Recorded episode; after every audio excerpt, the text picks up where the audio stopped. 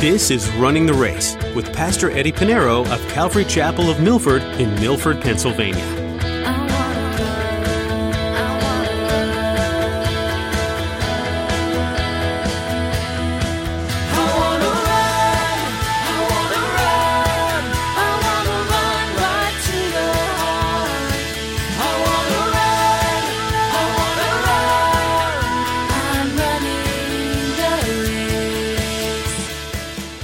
Look at men, godly men and godly women that God has used in the ministry, you got someone like Billy Graham and Charles Spurgeon, and Chuck Smith, and Corrie Ten Boom. What an incredible, godly woman. You got to read her story. You got to. It wasn't their intellect. It wasn't their looks. It wasn't because they were accepted by the majority. They were the least. And that's exactly who God calls. God prefers to use those who are humble. When He sent His Son into the world, He didn't choose the wealthiest, most powerful family to provide comfort and safety. He chose a humble virgin, engaged to be married. Women were very second rate citizens in that time, especially unmarried women. Yet, that's who God chose to bring His Son into the world.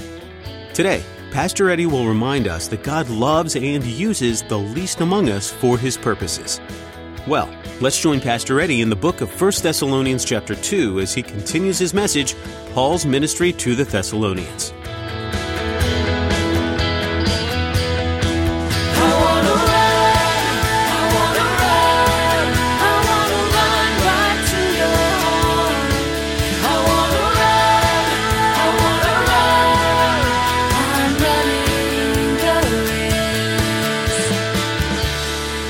Came in and said, you know, the Lord is calling one. And then he was looking at some one of Benjamin's sons. Oh, he's tall, handsome. Wow, he stood out from the crowd. That's the one. The Lord said, no, Samuel, mm, that's not the one. You look at the outward, I look at the heart. And he said, where's, these are all your sons? Ah, I just got the youngest one. He's out in the yard, in the field. He smells like sheep. He's taking care of sheep. But uh, you just go on and anoint whoever you think is going to be. No, bring him in. That was the one the youngest one that smelled like sheep. Gideon, you have too many people, Gideon. We're going, you're going to go into battle. Gideon, you have too many people. Lord, oy vey, that's like 15,000. Uh, that's too much. 300, Lord? Yes, lest you get the glory. How many loaves of bread and fishes does this young boy has, this young lad has? Uh, a couple of fish, a couple of loaves of bread. We got to feed almost 5,000. Jesus, oy vey, you're killing me. Just get them on. Pray, and guess what happens? See, God doesn't call to qualify, He qualifies to call. You know, when you look at men, godly men and godly women that God has used in the ministry, you got someone like Billy Graham and Charles Spurgeon, Chuck Smith, and Corrie Ten Boom. What an incredible, godly woman. You got to read her story. You got to. It wasn't their intellect, it wasn't their looks. It wasn't because they were accepted by the majority. They were the least. And that's exactly who God calls. So once he approved, not because they're so smart, they got a Bible degree or whatever, it doesn't matter. It's because how genuine and faithful they are. You know, you start looking at, look, I grew up as a Christian and I grew up uh, you know, admiring Billy Graham. And I said, I'm going to be a Billy Graham one day. And as you grow up, you say, realize, man, I got far to go. Not only is he taller than me, I'm not going to get tall. I'm going to stay short. But this man is, golly, God used him. You ever go to his museum? I encourage you, if you're in the North Carolina area, just go. Every time I'm crossing there, I went twice. I'm looking for the third time. But amazing how God could use a man. Why? He was genuine. He was faithful. He wasn't looking for prestige. He wasn't looking to be famous. How many people they pray, Lord, I want to be used by you mightily. Lord, give me a stage with a thousand, five thousand, an, an arena with 50,000 people. What's your motive? What's your motive? God doesn't answer prayers like this. And listen, uh, yeah, I know. Uh, really, God knows why you're asking to be that, you know, to be used that mightily. It's because God knows. He knows the motive. I'm content where God has me because the more I get, the more trouble there will be. But Paul was found faithful. He was genuine. He was tested. Verse 4, it said, But as we have been approved by God to be entrusted with the gospel, even so we speak, not as pleasing men, but God who tests our hearts. When Paul preached the gospel, uh, he didn't preach and care to find out what people would think about him, but he cared what God thought about him, which is another reason why Paul had this boldness. You want more boldness, it comes from the Holy Spirit, but you know what can kind of diffuse that boldness is when you worry about what people are going to say. You get the bonus because it comes from God, and you do it because you know you're going to please God and honor God with it. That's another reason. The fear of the Lord wipes out the fear of man. And the Proverbs says the fear of the Lord is the beginning of what? Wisdom. That's something we don't have nowadays. That's come in any every level in our in our society around the world. Can you imagine? Nothing and no one is being respected. There's no fear of leadership, any leadership. We're told to rebel, to go against and fight. You see, Paul was a God pleaser, not a man pleaser. And that's something we ought to be, is a God pleaser, not a man pleaser. And you can't fool God. God knows the heart here. He said he tests the heart. God knows the heart. He examines the heart. When you serve in ministry, God tests your heart. He knows your motives. He knows whether or not if you are going to please him or man. Verse 5, he says, For neither at any time do we use flattering words as you know. Paul never used flattery to, with the Thessalonians to anyone. A flatterer is a person who manipulates rather than communicates. Flattery is saying something to someone to get something from someone. It is manipulation. It is witchcraft. There shouldn't be a Christian who has a relationship with Jesus Christ that uses flattery on anyone at any time. Christians shouldn't practice flattery. He said, For neither at any time do we use flattering words, as you know, nor cloak for covetousness. God is our witness. Man can see flattery. It could be exposed. We can see that when someone tries to use flattering words. We can see that. That could be observed by man with the eye. But one thing man cannot uh, examine is covetousness. That's in the heart. That's why he says God is witness. God knows when we covet. God knows when we covet, we say, oh, you know, I wish I had a house like that. Or I wish I had a car like that. Or I wish I had a husband or a wife like that. I'm speaking as a man, so I'm going to say if a man says a husband, right? Because that's the way we believe it. In the beginning, God made them both man and woman. But when you covet, God sees the heart. In other words, what Paul is saying, you know, when we share the gospel to you in Thessalonica, you know, we didn't do that uh, to try to use flattery uh, to let you know we're so spiritual and holy, and you too could be spiritual and holy because after I, I'm nice with you and I share the gospel with you, I like what you have in your, in your tool shop, you know, on the bench there, or I like what you have at home, or I want, or they have need of money. Now, the, the, the Thessalonians, they weren't that well off, and we're going to see that. But Paul says, God is my witness. I have to tell you, I have personally witnessed a pastor go out of his way to minister to a person because he covered what he had. He was able to get it, by the way. And God sees that. And God's going to judge that. People can Witness flattery, of course, but not covetousness. That is why Paul said, I appeal to God. Verse 6 Nor do we seek glory from men, either from you or from others. Paul did not seek glory, esteem, honor, or praise from man. Remember, he is a God pleaser, not a man pleaser. The only glory that Paul cared for, the only glory that you and I as Christians should care for is eternal glory. Is the glory we will have with Jesus Christ when we enter his kingdom forever and ever. Peter writes this in 1 Peter chapter 5 verse 10. He says, "May the God of all grace who calls us to his eternal glory by Christ Jesus." Verse 6, nor do we see glory from man, either from you or from others, when we might have made demands as apostles of Christ what demands that Paul uh, could have made to the Thessalonians as an apostle? As an apostle, what is he referring to here? As an apostle, Paul could have demand to be put up in a fancy hotel, to be served the finest foods, uh, to be given gifts and even payments. Now we do have guests that come and and, and either they share their testimony uh, or they preach and they fill the pulpit. And we do bless them as a church. We give them an honorarium. And if they live far away and we need them, hey, we'll put them up in a hotel. That's expected. But Paul didn't expect that. Though in those days it was very very common. As a matter of fact, it was very common in the Roman emperor, Empire during those days that traveling philosophers and orators, they, what they would do is they would uh, go from place to place. They would entertain the people. They would try to gather family, uh, uh, a following for fame and for fortune and for money. So it was very common in those days.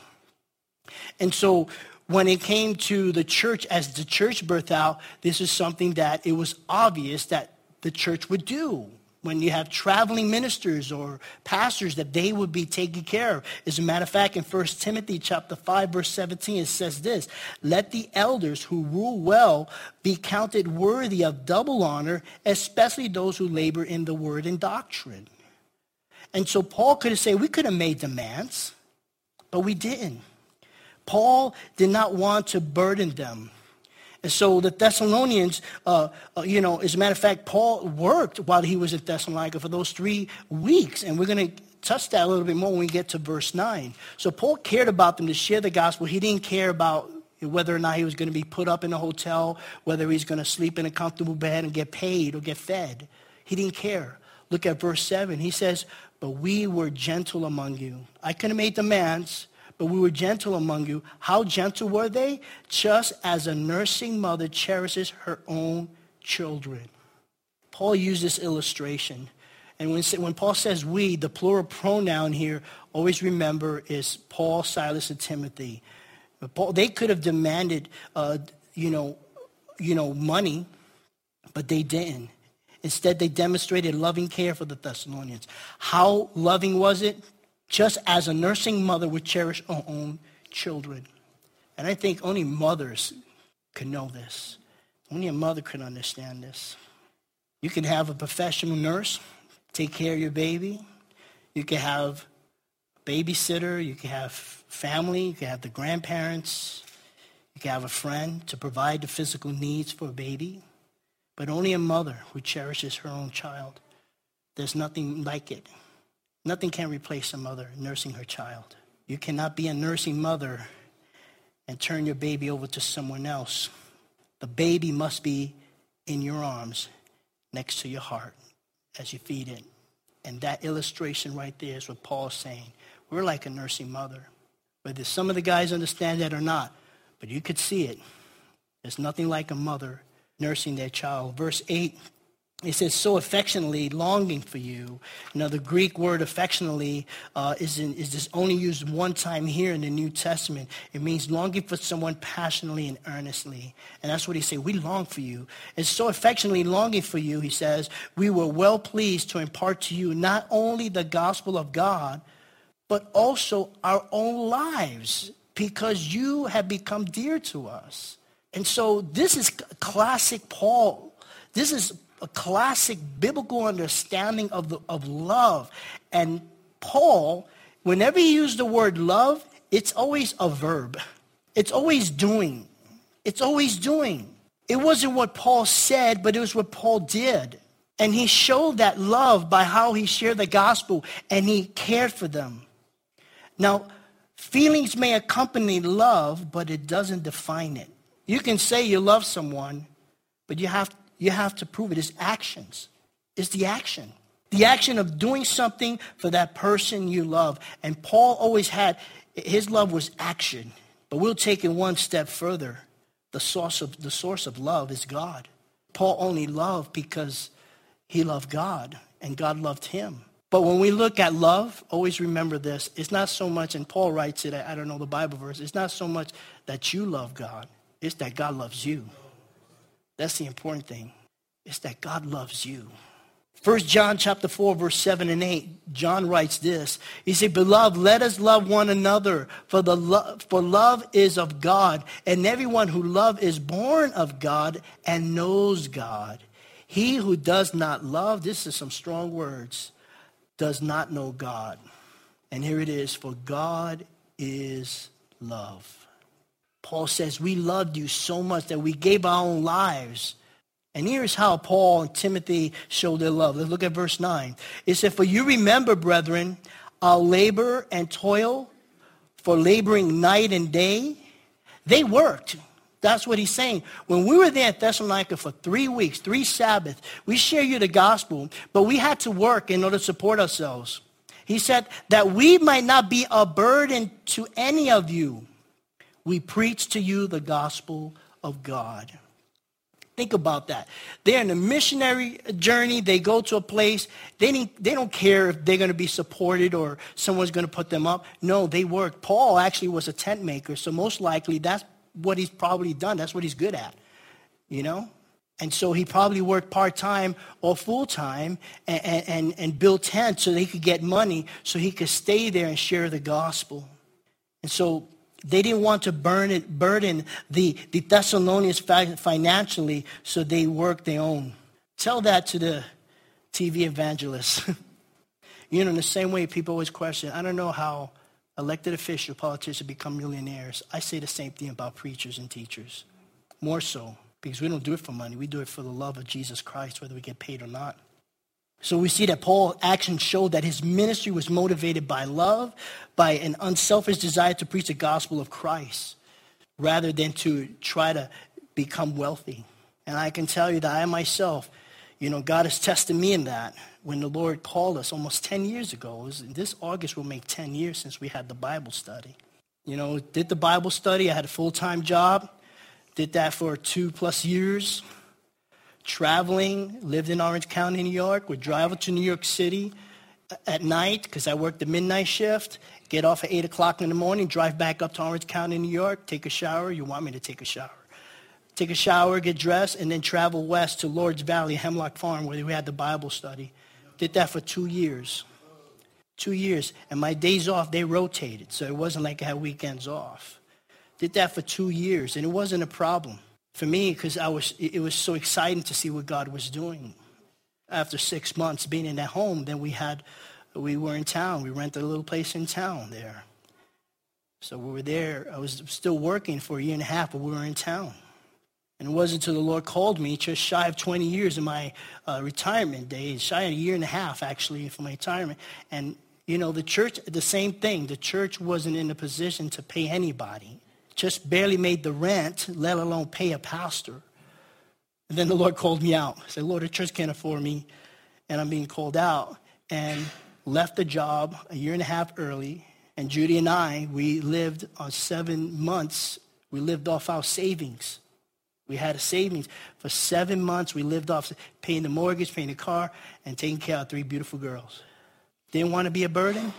We live off our savings, and God would take care of the rest and he sure has.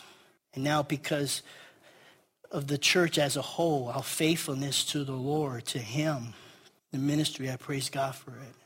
And sometimes I really think, and probably Paul, you know, I think, what would have happened if I didn't hear the word, listen, obey the word of God?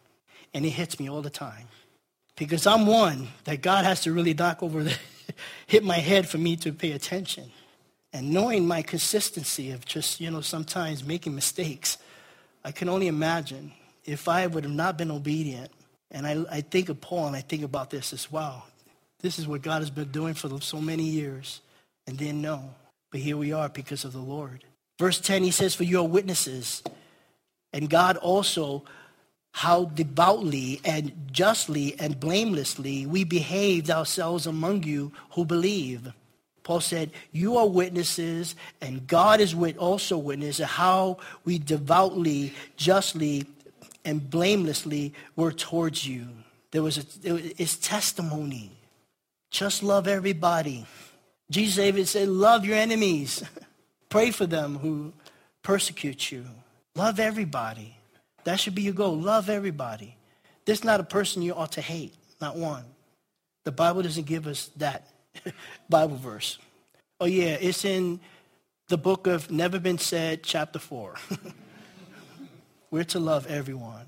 Verse 11 and 12 says, As you know how we exhorted and comforted and charge every one of you as a father does his own children. Now he's giving illustration of father, that you walk worthy of God who calls you into his own kingdom and glory. In verse 7, Paul compared himself as a nursing mother.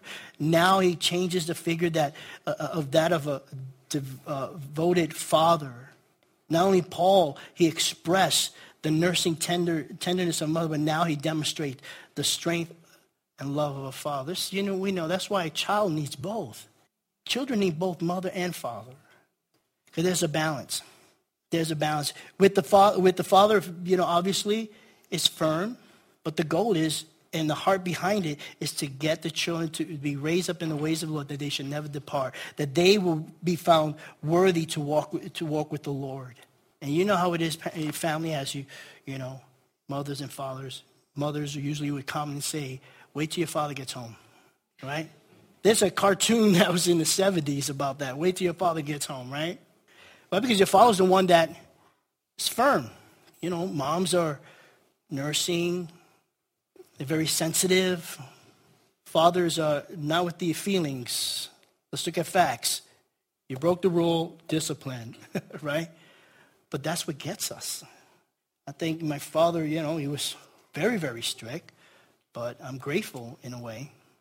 My mother was always there, you know, trying to get between my father and her sons, and it's very common. But the father's there because he loves. It's tough love. And so that's how, that was Paul's ministry with the Thessalonians. It wasn't fake. It wasn't through flattery or trickery. It was out of love. And it, it, and it showed. It was action. So when Paul loved them and shared the gospel and even worked, even had to work day and night to support himself, that's love. To share the gospel and to teach them. They, he didn't want anything, anything from them. He wanted to be a burden to them, so he took care of himself. I just came here to preach the gospel of Jesus Christ. I want to see you grow in your faith, and I want you to continue now. Now you share the gospel, and that's what they did. And that's what ministry is all about. It's not what I can get, it's what we're to give. The word ministry or minister is from the Greek word servant. Servant is the Greek word servant. And a lot of ministers think that they, are, they want to be served. No, it's the other way around. I remember a pastor who was flying, uh, I think he was coming from a conference, and he was sitting next to another minister. And they, after they met and they realized they were both in the ministry, and then uh, just about to get home, he says, Oh, I got to get home. Um, I got to do the lawn. And the, the, the, other minister said, You do the lawn? Well, what, he said, Yeah, I do my lawn. The other guy said to him, Well, what would your neighbors think? What do you mean what the neighbors would think? I'm a human being just like everybody else. But that minister had everything taken care of for him. He had people serve him rather than he serve. The word minister means servant. Jesus, what did Jesus say? I did not come to be served, but to serve. And he did that very well. Amen.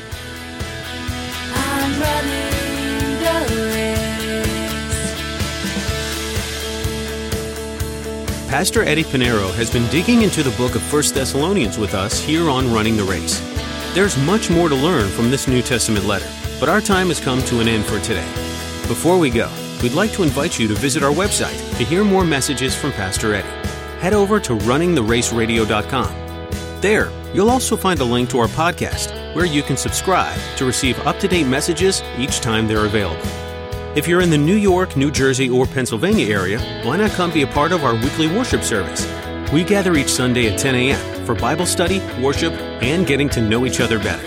Find more information at runningtheraceradio.com.